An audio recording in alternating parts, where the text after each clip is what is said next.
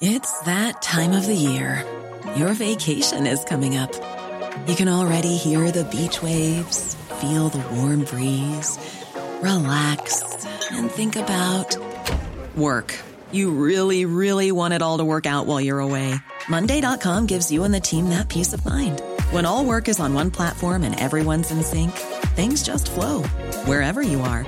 Tap the banner to go to Monday.com.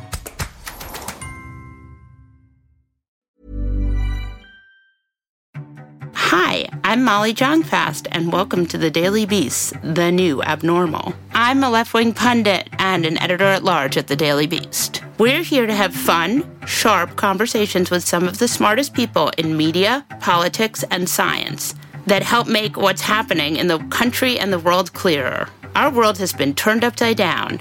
On the new abnormal, we'll talk about the people who got us into this mess and figure out how to get ourselves out of it. And I'm producer Jesse Cannon. I'm here to make sure things don't go too far off the rails. We have a super fun show today. First, we're going to talk to David Pepper, who's a former chairman of the Ohio Democratic Party and the author of the book Laboratories of Autocracy A Wake Up Call from Behind the Lines. But first, we're going to talk to the writer of the Uprising Substack about his latest piece in Rolling Stone that's blockbuster story on the planning of the January 6th insurrection. Hunter Walker. Welcome to the new abnormal, Hunter Walker. I feel like that's been every day of my life the past couple years. How are you guys doing? You know, we survive. So we we are uh, we're killing it. We want to talk to you about your amazing reporting and the excitement that happened at the Willard Hotel. This was a big scoop. It was in Rolling Stone. Tell us what was the thing that most surprised you? So, I think the biggest piece of new information in this story is the allegation from two sources who I have confirmed were involved in planning January 6th events, including the main rally on the White House ellipse on that day, and also right. uh, some of the smaller protests against the election around the country. And both of these two sources told me that uh, Arizona Congressman Paul Gosar, uh, Dr. Paul Gosar, DDS. DDS, not even the worst dentist in Congress, but yes, continue. offered them a quote unquote blanket pardon in uh, an unrelated ongoing investigation as an encouragement to get them to participate in these protests against the election. So, so that, you know, that's a major new piece of information if it is correct. But you know, I think almost more than any of these explosive allegations that these folks detailed to me. Uh, and I should say, you know, I, I, believe they are at least credible because um, they were indeed involved in the rally. And I also separately obtained documentary evidence that they were in contact with Gosar on January 6th. But more than any of the individual allegations, I mean, I think the House Select Committee is going to be in a far better position than I am to fully confirm and, and nail this stuff down with the sweeping records requests they've made. But the mere fact that, you know, organizers of these events, true believers in what they call the quote unquote America First agenda, are starting to come in from the cold and cooperate with the committee and provide major new revelations like this. You know, it's just a sign that people are starting to turn against each other and the investigations are really heating. Yeah. Oh, yeah. I mean, I, I, it seems like there's much more of that. So it's so funny because I think about Paul Gosar and I think about Steve King wasn't as bad as Paul Gosar, right? And he was stripped of all his committee assignments. But in the new Republican Party, like Paul Gosar has like basically his own caucus. you know, one thing that struck me about Paul Gosar, and you know, I, I was at the Capitol on January 6th, and I've been really dedicated to following this story and, and trying not to let it go. And so I've been watching, you know, all of the subsequent events, including the various hearings and and the multiple protests. I think they call them Justice for J6 protests that have been staged in support of the rioters. And at all of these moments, um, including the hearing in July, this protest outside of the jail, even when he's with his other, I call them January 6 denialists, Paul Gosar takes things a step further. So like what we saw in July at this at this House hearing, this is I think around when some of the other members of Congress were making these comments like, "Oh, it was just a tourist visit, it was this and that." And then you get to Paul Gosar and he's like, "This whole thing is a conspiracy from the FBI." You know what I mean? Like, like he's the guy who mainstreamed and started getting um, the idea that Ashley Babbitt, the woman who was shot just outside the Senate chamber, Oh, was a martyr right? So Paul Gosar has, you know, continually been a source um, of some of the most extreme post January 6th rhetoric in Congress. The million dollar question is how much contact Paul Gosar had with Trump world. So, according to uh, one of my sources, um, someone I've I, I only referred to these two people as the organizer and the planner, um, because Right. obviously, due to the fact they are cooperating witnesses in an ongoing investigation, uh, you know, about violent crimes, I granted them anonymity. And one of them told me that you know Gosar had described these quote unquote blanket pardons as a quote unquote done deal, and that he'd also suggested to them. Um, quote, our impression was that it was a done deal, the organizer says, that he'd spoken to the president about it in the Oval in a meeting about pardons and that our names came up. They were working on submitting the paperwork. So, you know, if this is correct, it goes all the way up to the president. Um, and, you know, the committee, even though they got rid of the White House visitor logs, it's going to be in a pretty unique place to potentially substantiate some of this information because Right. they subpoenaed records from the Trump White House. And now the Biden administration is the custodian of, those records and they're cooperating. I should Right. also note that in part of this, you know, quote unquote sweeping uh, request the committee made for records from a couple different executive branch agencies, they included Tom Van Flein. Uh, or I don't know if it's Van Flein or Van Fleen, uh, but he is uh, Paul Gosar's chief of staff. I actually have seen him on Clubhouse hanging out with um, January 6th organizer Ali Alexander Oh, that makes a lot of sense. who, by the way, also said Paul Gosar was involved in planning this stuff. Yeah. Yes. But Van Flein, Van Fleen, he um, is the only congressional staffer that was named in the committee's requests. So, you know, they've evidently taken an interest in Gosar. Um, and I also would just say that, you know, along with, you know, what these sources told me, this is not, you know, this is more detailing about what alleged congressional involvement looked like, but it is not the first indication that members of Congress participated. Right. Paul Gosar and Certainly Marjorie Taylor. Greene and Lauren Boebert were um, all of whom my sources said were involved in these briefings planning the protests. All of them were billed as speakers at Ali Alexander's quote unquote wild protest on the Capitol steps. Madison Cawthorn and Mo, Mo Brooks, who also were allegedly involved in these briefing calls, they spoke on the ellipse with Trump. Mo Brooks.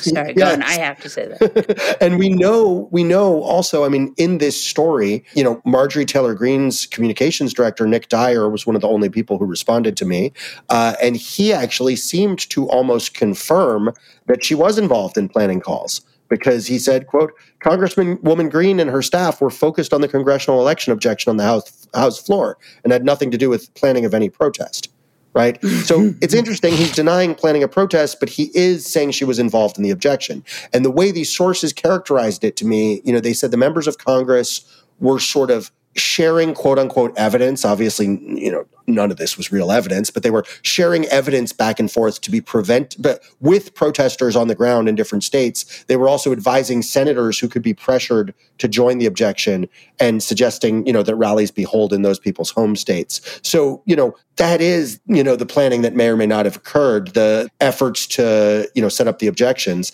And another, um, a senior Republican House staff member also, you know, similarly seemed to at least admit that, you know, while they denied there was violence and while they denied their member took part in it, that there had been some sort of a planning call. And they said to me, you know, a whole host of people let this go a totally different way. They effed it up for a lot of people who were planning to present evidence on the House floor. We're pissed off at everything that happened. So, so that's one of the narratives that I heard from these sources and also from Republicans in Congress. You know, the idea that, yeah, we were kind of planning, you know, this big show to object um, to, you know, the electoral certification, but but we're we're not the bad actors who made it go violent. Right. But let's talk about Lauren Boebert's because that's a great one too. If we're going to talk about, I mean, first of all, imagine being Lauren Boebert. Is that was that her chief of staff? I like to just because I'm kind of a jerk. Right. Uh, whenever I can, I send my press request to the chief of staff rather than the press team because Yeah. I, I like to go straight up there. You know, I also try to call mem- I try to call members at home. So, so, so, but what's the different result you get from doing this technique? Well, when you get people at home, that's just the best. I, I, I love. Yeah, I'm sure they love that. I yeah. love. Uh, Hunter, th- th- this is some real energy vampire Colin Robinson uh, type thing you got going on here. Yeah, I like to get someone on their cell phone, you know, just to talk directly. But the chief of staff, you know, oftentimes they're they they know more. They're closer to what happened, you know, on any given story, uh, and also they are, you know, less schooled in the art of not not saying things. So in the case of Lauren Boebert, Just grading on a curve. But also imagine the level, right? Like, you know, you're not working in McConnell's office. You're not even working in, you know, Chuck Grassley's office. Like, what's 57 levels down from there? you're on Team Boebert. right, exactly. It's like, you, you- you don't even get to work at her her gun themed Hooters knockoff shooters. yes. right, you don't even Yeah. get You, to you have to at deal with me. That's right. um, but yeah. So anyway, so what did she say? Well, this is this is Jeff Small. Um, Oh, Jeff Small. Jeff sorry. Small, chief of staff to Lauren Boebert, and he right, said, a job that will undoubtedly end in greatness. looping in our press team here. I was flying when you sent this inquiry on a Sunday. He's very offended. I mean, the Lord's Day. You know, That's the- right. That's right. A day you should have been shooting. Yeah, the, the owner the golf. owner of shooters, you know, never on a Sunday. And then he said, I can tell you with certainty that all of these allegations are baseless and ridiculous. Our capital C comms team can provide a more detailed quote depending on your time frame. I received this story, this quote after publication, this email. Um, having said that, this hardly seems like breaking news. Must be a slow news day. Jeff Small throwing smoke. Right. We didn't do the crime, but if we did do the crime, is it really a crime? Yeah, we didn't do this, and, and you're only making this up because there's no real news. Uh, and can you tell us uh, when you're running your story so we can maybe give you a real quote? It was it was a, there's a lot happening in that, but that was my comment from Jeff, and it actually reminded me. I mean, I, this came up the other day when I did. Um, a story I had some leaked uh, January 6th planning documents that had a VIP list of folks who went to the right. big rally I on the remember ellipse. from last week. Yeah. yeah, I, I had that on my Substack. That's your Substack is called. The Uprising, www.theuprising.info. And uh, when I did this, one of the people on this January 6th VIP list was um, noted fake doctor Sebastian Gorka. Oh, my favorite. Oh, yes. Fake doctor, real Nazi. And I love, I love the good doctor because I just know, and, and Jeff Small really seems to come from the same school of communications. I just know that when I reach out to him, I'm going to get heat. And Did he scream at you? Mm, yeah. Oh, well, he then up? emails. But it's like it's you know it's so funny because you can tell he thinks like he's owned you, and it's like Right. every time I get these emails, I'm like, uh oh, Seb Gorka wrote my kicker again. Um, and so in this case, he wrote, and, and I got to do it in my best Gorka because he's he's a peerless Please, accent. please, please. Yeah, we love you get extra points on this show for impressions. And and you need to know there's missing articles in this sentence. This is I'm, I'm reading it to you exactly as it's hope. written. I would hope. there's a little bit of strange capitalization and also he um spelled peer he meant like a doc but he spelled it like a student so just to give you a I love it. flavor When you go to school to be the Dragon of Budapest, grammar isn't the first thing in the docket. and he said take a long jump off a short pier you feated propagandist of a hack and then for good measure in all caps he added blocked Wait, blocked from emailing him back? What does that mean? I don't know. I mean, I, I- like, I guess I won't request a comment next time. Like, I'd actually be really sad because, like, featured propagandist of a hack. So, am I the propagandist ah. for the hack? Or are you feeded? I'm feeded. Yeah, my, I, I mean, with his spelling, did he mean I was feted? I don't even know what's going on here. Yeah, But- but- I don't know what feeded. I mean, that's amazing. That is pretty great. I love to see it. so so we love we love these kinds you know I, it's it's always so funny to me when someone like fires off one of these like gotcha emails and it's like Right. if you're cursing into my email if you're throwing wild insults like you're making my days like of course i'm printing that that's wonderful Yeah. Right. No, it's amazing. I mean, that is the thing where it's like, don't respond. If you want something to die, don't respond. The moment you respond, it just encourages us. I say this as myself. I cannot co-sign this. Please respond to me constantly. Email me, call me, get your dander up. I, I, I mean, please, uh, just vent to me. It's okay. That's what I'm here for. I, I advise everyone in government to do this, please. so, so as fun as this is, we're, we're, we're getting a little low on time, and I want to get your sense on. You're reporting out a lot of stuff that I would like to see the January 6th committee uh, take up. Where, where do we see any of this going? So this is the million dollar question, isn't it? right. We should keep in mind as we have this discussion that there are two investigations. One is the January 6th House Select Committee, chaired by Bennie Thompson. The other is the FBI investigation, which is with over 600 people who've been charged, um, the largest in the Bureau's history. And these two investigations are essentially taking opposite approaches. What I've heard from folks familiar with the FBI probe is that it's sort of taking a very traditional approach, similar to what we might see for a, a mob takedown, uh, where essentially they start at the bottom of the pyramid and start to roll up. So in this case, the bottom of the pyramid are sort of the people who actually physically went into the Capitol. They are they have not really gone much past that yet. It's an open question whether they will do so and how long it would take. So that's sort of a very slow moving bottom up investigation. Meanwhile, the House Select Committee has essentially taken the opposite approach and they're going top down. You know, so if you look at these executive branch records requests, I mean, they're going for Mark Meadows, they're going for Steve Bannon, they're going for the organizers and planners of these various events. So they're kind of starting at the top. However, they do not have, obviously, the same criminal powers as the FBI.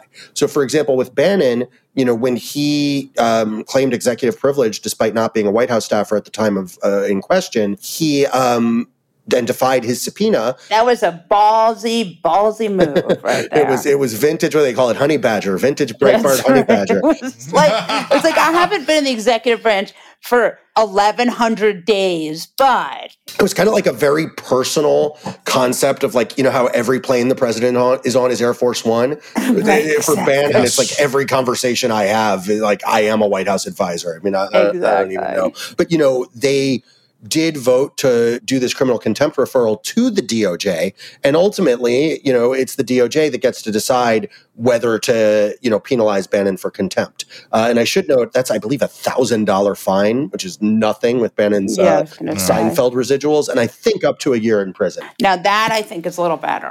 I mean, it, it- you know, it depends on what other jeopardy he might have. He's going to potentially have a, a calculus to do there. He has been to jail before.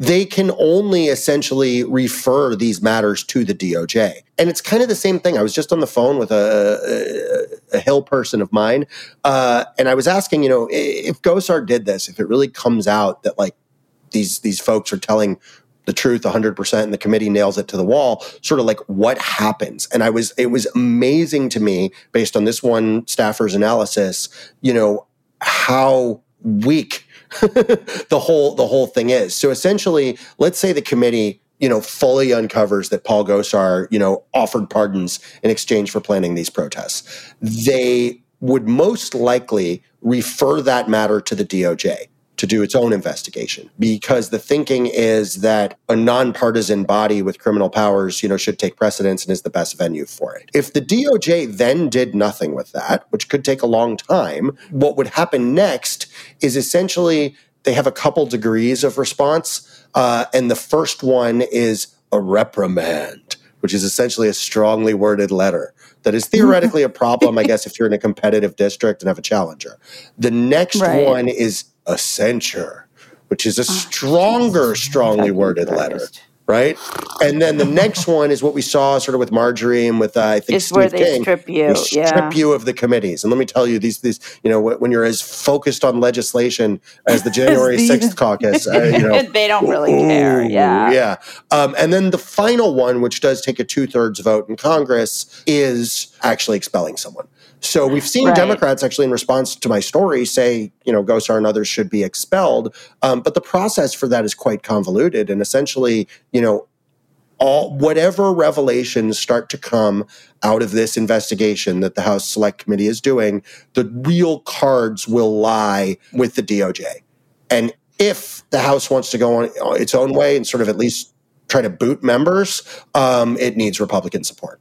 Right. And that seems very unlikely since they voted against, even with Bannon, they voted against confirming the subpoena, you know, enacting the subpoena again, uh, holding Bannon in contempt of Congress, which is their body. I mean, it's completely crazy. Uh, Hunter, please come back. Seriously, you were amazing. Yeah, you were really great. I really enjoyed this, and it, it's fun to laugh with you guys. But I, I do have to say, like, like the reason I've really like tried to stick with this story is I think January 6th is an extremely, extremely serious and dangerous situation. And I really think I appreciate you guys for doing this because I think we all really need to be paying more attention to this um, because the historical analogs for you know the violent ransacking of Congress are are all pretty dark, and and I think it, it has stunned me how little overall attention such a dramatic event has gotten. And, and you know, I'm, I'm always happy to talk about it whenever you'll have. Hey, folks, if you haven't heard, every single week we do a special bonus episode for Beast Inside, the Daily Beast membership program. Sometimes we interview senators like Cory Booker, or the folks who explain what's happening behind the scenes in media, like Jim Acosta or Soledad O'Brien. Sometimes we just have fun and talk to our favorite comedians and actors like Busy Phillips or Billy Eichner. And sometimes we just have friends around to analyze what's happening in the news. You can get all of our episodes in your favorite podcast app of choice by becoming a Beast Inside member, where you'll support the Beast's fearless journalism, as well as getting full access to podcasts and articles. To become a member, head to newabnormal.thedailybeast.com. That's newabnormal.thedailybeast.com. Hey, it's Ryan Reynolds, and I'm here with Keith, co star of my upcoming film, If, only in theaters, May 17th. Do you want to tell people the big news? All right, I'll do it. Sign up now and you'll get unlimited for $15 a month in six months of Paramount Plus Essential Plan on us. Mintmobile.com slash switch. Upfront payment of $45 equivalent to $15 per month. Unlimited over 40 gigabytes per month. Face lower speeds. Videos at 480p. Active Mint customers by 531.24 get six months of Paramount Plus Essential Plan. Auto renews after six months. Offer ends May 31st, 2024. Separate Paramount Plus registration required. Terms and conditions apply if rated PG. This is Paige, the co-host of Giggly Squad, and I want to tell you about a company that I've been loving, Olive and June. Olive and June gives you everything that you need for a salon quality manicure in one box. And if you break it down, it really comes out to $2 a manicure, which is absolutely insane. It's also so easy to get salon worthy nails at home with Olive and June. The difference between how your nails used to look when you did them yourself and now with the Mani system is a complete game changer. The best thing about Olive and June too is it's a quick dry. Dries in about one minute, lasts for five days, and full coverage in up to one to two coats. Visit oliveandjune.com slash perfectmanny20 for 20% off your first system. That's oliveandjune.com slash perfectmanny20 for 20% off your first system.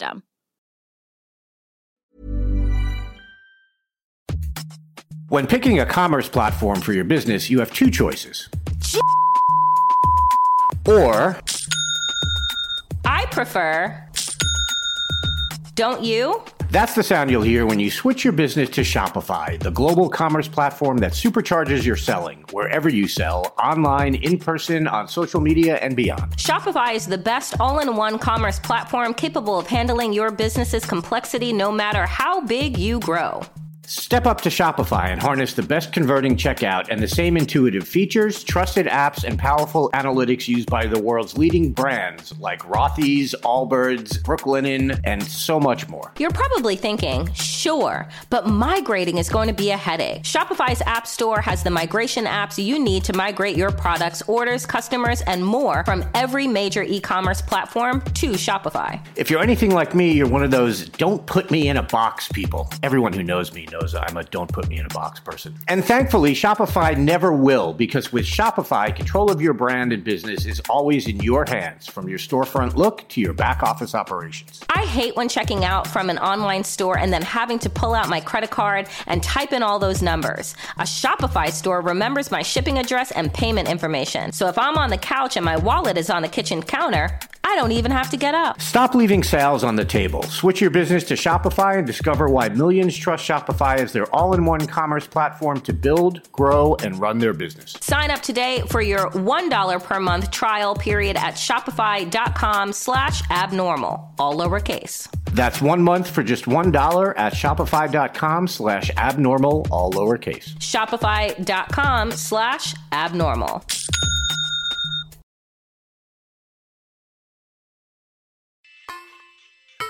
David Pepper is a former chair of the Ohio Democratic Party and the author of Laboratories of Autocracy, a wake up call from behind the lines. Welcome to the new abnormal, David Pepper. Thank you. Good to be with you. First, let's start with you're from Ohio. Yeah, I'm born and raised in Cincinnati and um, been involved in elected office here, among other things. So you come from a real, I feel like Ohio is like the last real swing state. It's not the last one, but it's of a small group. Yeah, it's it's uh, a real contest here. It has been for generations. I, I, think the thing about Ohio, I'd say, to be fair, I think it, it tilts a little right. So a default maybe the Republicans win by a couple, but overall, good, you know, clearly good Democrats, be they Barack Obama, Sherrod Brown, or others, can win. And that's why it goes back and forth. I feel like that's an important element when we're discussing this idea of laboratories of autocracy because you are a state where a Democrat could win, but in Trump's new Republican Party, they're working real hard to make sure a Democrat never wins Ohio again. Yeah. One of the realities is it's close enough that if you do certain things, you know, mess with the Dropbox idea or purge voters or gerrymander, you can dramatically change outcomes, even if you're not being as you know brutal as they were 100 years ago when it came to, to voter suppression it's close enough uh, here and there are other states like it that they can impact outcomes and they know it. So talk to me about what you're seeing. So what we're seeing here and, and it's you know the title of the book is you know pretty self-explanatory. We are seeing in states like Ohio a really nearly unimpeded relentless attack on democracy. And it takes many forms. And sometimes I, I worry that we only think about it in the form of voting rights, which is obviously a very troubling element in itself, but it's broader than that. And it's it's nonstop. There's no accountability ever, so they just keep going. I think what we're really starting to see in a way that I think people don't appreciate yet, or most don't, is we have now lived since 2010 in states like Ohio, but many others. We have now lived for the first time where we have an entire generation of politicians in the majority of these state houses who've essentially never been really part of a democracy. They have been elected in highly gerrymandered districts, not 10 or 15 of them, but the majority or supermajority. Their own rise to power has never really involved democracy. They know that real democracy would mean the end of their power because they couldn't get away with being as extreme as they are and in some cases as corrupt as they are. So they're with their with the levers they they have their hands on. You know, they can draw district lines, they can set voting rules. They have every incentive, and most are taking advantage of it to make sure that there's never sort of a robust enough democracy that knocks them out of power. And we're seeing it play out again and again. And it's that brutal and that relentless. I feel a little bit like Paul Revere here, and there are others like me, that unless we wake up to that it's that bad, we won't do nearly what we need to do on the federal level or with politics at all levels to stop what's happening. Yeah, you know, this is my passionate as well. I think it should be all of ours. I mean, it, you know, we're on the precipice and just because we were able to come back from it in 2020 doesn't mean that that will happen again. No it, it, didn't stop for a moment and as the book explains the big win for those attacking democracy were all the state houses. The gerrymander of 2010 held all the work they did throughout the decade. They can keep doing it. And as the book you know when i say laboratories this is not some exaggerated metaphor. It's literally how they operate. They learn from one another Every time one state fails, they'll pick up the pieces and keep moving. And all the other states will learn the lessons from that failure. And they keep going and going and going. And so you know, the fact that voters picked Biden, but then left all these same folks in charge of state houses, you know, which was a difficult thing not to do since gerrymandering's so bad, it re-empowered them to do it again. One, one thing I get impatient with, although I, I get it, this is not because of the big lie. This precedes the big lie. This has gone on for years. Pattern is very clear. Now, the big lie has provided sort of a most up-to-date excuse for it, but they've been doing this all decade, and and we saw a new element of it when when Democrats started to win governorships in 16 and 18 and Secretary of State's offices, all of a sudden they went from simply voter suppression, gerrymandering to attacking other officials who actually won elections that now threaten their power. It's now getting broader into attacking independent courts in those states that also threaten their power. So they're grow it's literally expanding into new fronts and now it's protests and the teaching of history it's all tied together and it's accelerating. The point of my book is to talk about it in stark enough terms that hopefully it breaks through and people actually act because there's still a chance to stop it, I believe. But if we just sit around in some lull and don't wake up to what it is, I, I think history is very clear. These types of relentless attacks on democracy ultimately prevail if there's not a hard pushback. I mean, you know that the number one book on the bestseller list right now, or at least the Amazon bestseller when I was looking up your book, is a book called Rigged by Federalist writer Mollie Hemingway. I mean, I saw that. Yeah, they've gone full in anti democracy. I mean, that's sort of, I don't know how you come back. I mean, I guess like it is Democrats just have to win at the state level they have to win at the school boards. They have to win at the fucking dog catcher, excuse my French. But then, you know, a lot of this stuff will eventually get kicked up to the Supreme Court. And we have this super Trumpy Supreme Court. So at the end of the day, like, how hard is it to not be despairing about that? It is hard. I mean, after the first 10 chapters of my book, I was already alarmed when I started writing it. I grew even more alarmed. My hope is that people see that that it inspires action because we know from history if people lose energy, if they if they give up, the other side wins. And I look to people like John Lewis or women suffragists who spent their lifetime fighting democracy and say, okay, if they did it, we can do it. But that those are the stakes. Now here's the thing. Like I try and draw I try and draw in the so in the final couple of chapters are 30 steps that I say we all need to undertake. One of them is to see that you you often have victories even if they don't feel like victories at the time. For example, Stacey Abrams who I happen to be friends with from law school, she did not win her Georgia governor's race, but everything she did to build energy and and fight suppression, those were key building blocks to the victory that we saw in 20. Just like when people run in a gerrymandered district, we often sort of cast them aside afterwards, like their 30 point loss was their fault. No, right. The fact that they took on that race, registered voters, built a conversation, and down the road, that is all additive to hopefully victory. So I try and say, once you see this as a long game, there are a lot of victories along the way. And, you know, even though Ohio's a red state, we've had them here. We had two constitutional amendments to change our districting process. We won three out of four Ohio Supreme Court races so that we have now an independent court that I feel will strike down efforts to ignore the new language. So there's a lot of work to be done. There's very few silver bullet solutions. Now, one, maybe the easiest solution, and this may scare people, is that Congress steps up and protects us all. Yeah. That is an essential. And I try and explain in this book that the founders would have said, of course, they need to do that. They were worried about the potential risks of state houses becoming undemocratic on the entire country. They would expect the federal government to protect states against undemocratic you know efforts so the first step that has to happen is federal protection against these anti-democratic efforts. But after that it's a combination of many things that people at all you know business people elected mayors you name it up and down the line have to all take on sort of a pro-democracy mindset that we often use in addressing other countries that we now have to use in our mindset about state houses and state level governance. And if we don't do that in some broader way beyond the federal legislation, we still won't succeed, I'm afraid. I think that's a really good point and I think that is, you know, really true. Talk to me about what people who listen to this podcast cuz people ask me this all the time, what they should be doing. Well, I hate to I hate to promote a book, but I will. Yeah, that's why you're here. Right. Whether it's my book or someone else's, the first thing we have to do is make sure people understand what is happening at state houses. And I try and explain it in real terms, not academic, it's not both sides. It's pretty blunt.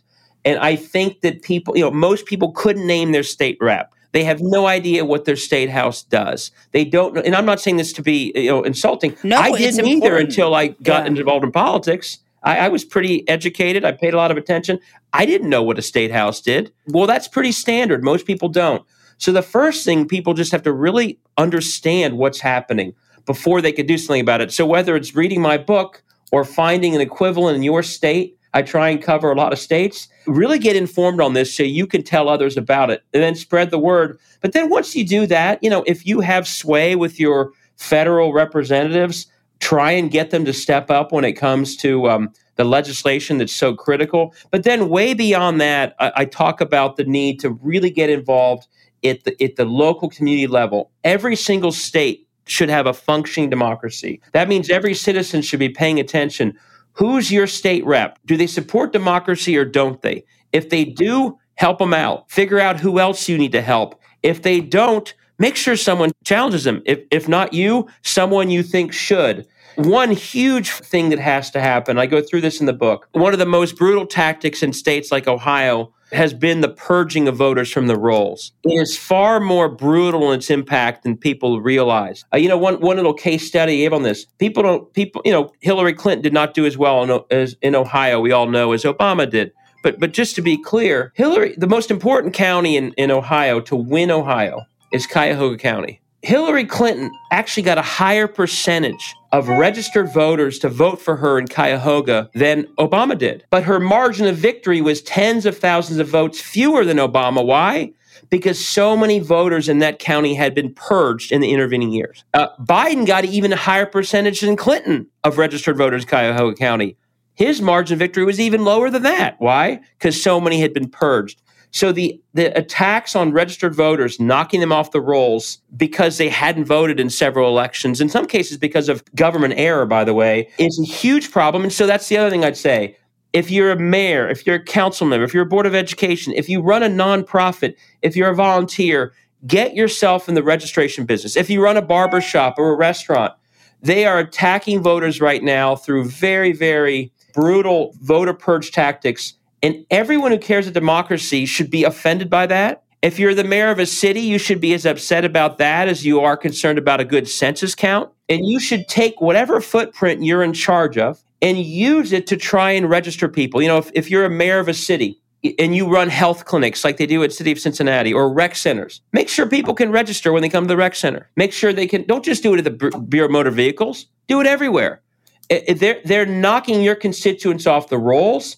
So you should fight every single day to get them back on the rolls. Again, if you're a restaurant, do it. If we only rely on candidates uh, to register voters, it's not going to happen in time. If we only rely on, you know, visionaries like Stacey Abrams to begin organizations that do it, wonderful. That will happen sometimes. But we need to put it in sort of the bloodstream of everything we do. They were always registering, empowering voters, since we know the other side is always doing whatever they can to knock them off the rolls. So there's a lot more in there, uh, but it involves really engaging in, as you said, school board, city council. You know, banish the term off your elections. Do not say the word. It's a school election. It's a local election, which means, you know, police community relations or reform or safety or jobs. And, and not only do those offices matter, and I happen to be a city council member, county commissioner at certain points, but just like Stacey's race in 18 mattered, everyone who votes for that school board election is likely going to vote next year. If you registered them for that school board election, it means they won't be purged. So all these races are additive, and, and Democrats need to get out of the mindset of prioritizing only electoral college swing states and only getting energized around federal elections in the, in the presidential election. One of the things that the other side has done incredibly well is they invest every single year. They invest far more than just swing states. And as we're seeing right now, they'll invest in school board, city council, you name it, if it advances their agenda. We have to think the same way on our side. No, that is for sure true. And I do think that Democrats have really struggled with this idea of the sort of off, yes, the not, we're not going to call it the off year election anymore. We're going to call it the other year election. Right. you know, um, what does the Ohio Democratic Party look like for those of us who live in New York City? So I'm I'm not the chair of, of the party Right. anymore. No, I know, but you have your finger on the pulse, my guess is. Yeah, I mean, so let's just say it's it's gearing up for next year. We do have, I think, uh, a really good opportunity in Tim Ryan's candidacy against whoever wins the crazy Republican primary. They're all competing to be, you know, Trumpy, and I think that that that matchup in the end could be as good as possible if if um, it's let's say Ryan against Mandel. We're also gearing up for a governor's race. But I'll also tell you, it's it's tough. It, Biden lost Ohio by eight. Uh, trying to convince folks to invest in, in Ohio. I think Tim Ryan can make the case because the Senate's so close and he's a good candidate. But I, I, my guess is the party is is just working very hard to get people to see that Ohio can be winnable at multiple levels. One of the things that I hope they do, not being there anymore, is as I mentioned in the book, you got to run in every district. No one should get a pass. No community should not have a choice. So they're also, I'm sure, out working very hard to recruit people. Uh, but not only is it the right thing to do, you'll do better. The more Virginia ran for those state house districts in 1719, the more they won some of them and ultimately broke the other side's majority. Our best pickup year of the decade was in 18 when we ran in every single state house district, all 99. We flipped six that we hadn't flipped all decade. So right now you're also in a major recruitment mode. It's made more complicated by the fact that they're still, you know, trying to gerrymander the state. But uh, so right now you're in a recru- recruitment mode, trying to build up support. The hard part, though, is that, and I, you know, we were pretty successful in raising resources. But once you've been kind of branded in a well, you're red now. Right. Unlike the Koch brothers, Democrats too often give up on those states. Right. So you allow momentary success from the other side to become permanent success if that's your mindset. And, and I want to say that the DNC and Tom Perez were always good to us. So they, always kept us in the mix. We had a debate here, we got support here. But the risk of casting states aside the minute they have one or two cycles that aren't good, you know, this happened to Missouri, which used to be much more swing. You permanently give it up to the other side, and they don't have that mindset. I point out in the book, if you go to the, the map that's on one of the, it's called the SPN, I think State Policy Network.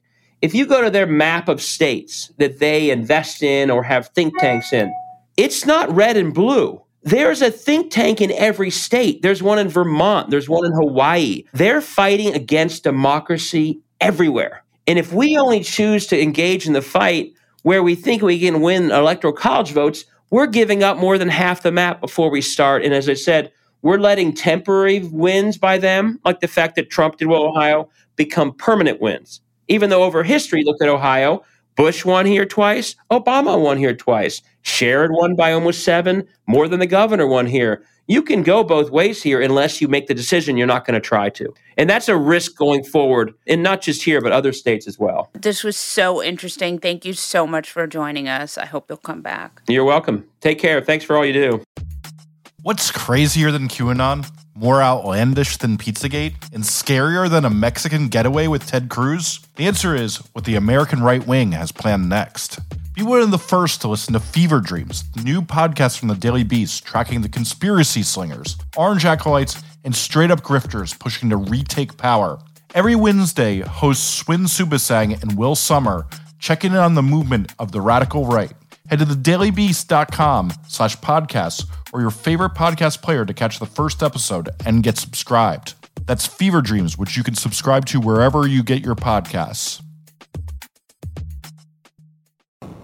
Jesse Cannon. Molly Jong Fast, how's it going today? I'm in Washington, D.C., the city that I almost live in. A city I'm not so fond of. And my fuck that guy today is a young man who cannot be held responsible for his behavior because he is only 43 years old. He is called, here's the same name as his father. Molly, he's older than us by a few months.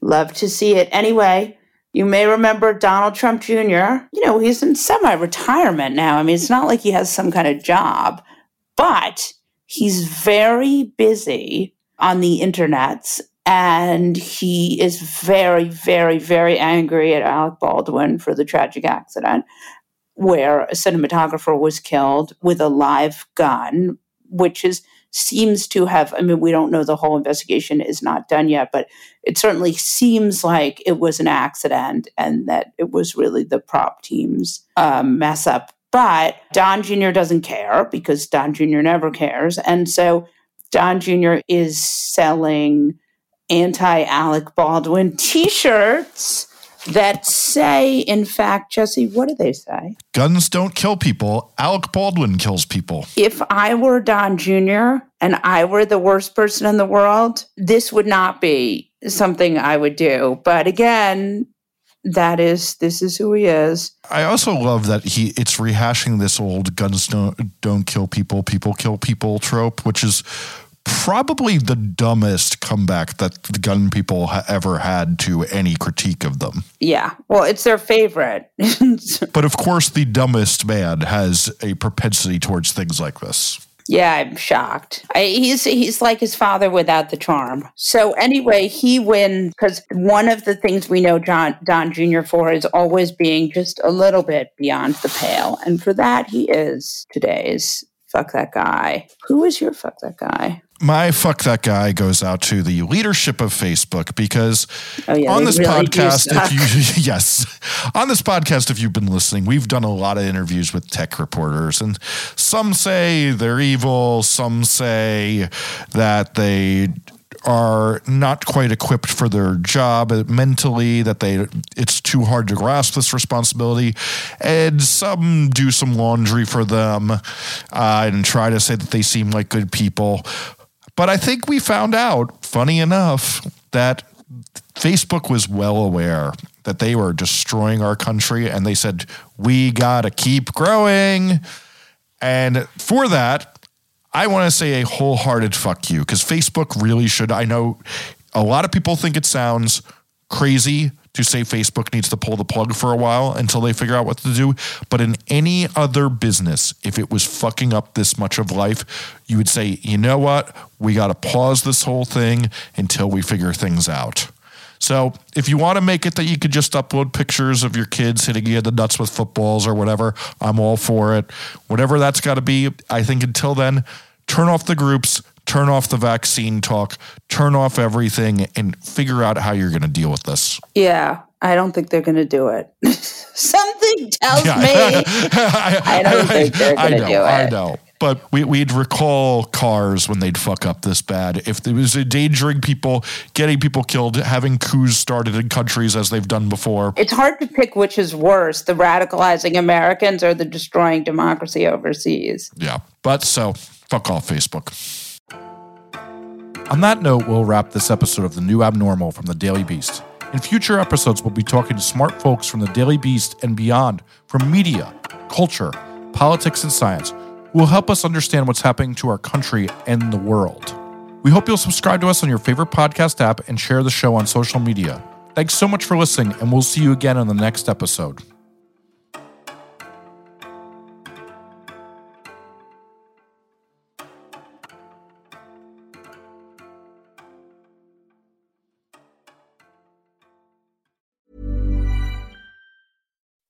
When you make decisions for your company, you look for the no brainers. If you have a lot of mailing to do, stamps.com is the ultimate no brainer. Use the stamps.com mobile app to mail everything you need to keep your business running with up to 89% off USPS and UPS. Make the same no brainer decision as over 1 million other businesses with stamps.com. Use code PROGRAM for a special offer. That's stamps.com code PROGRAM.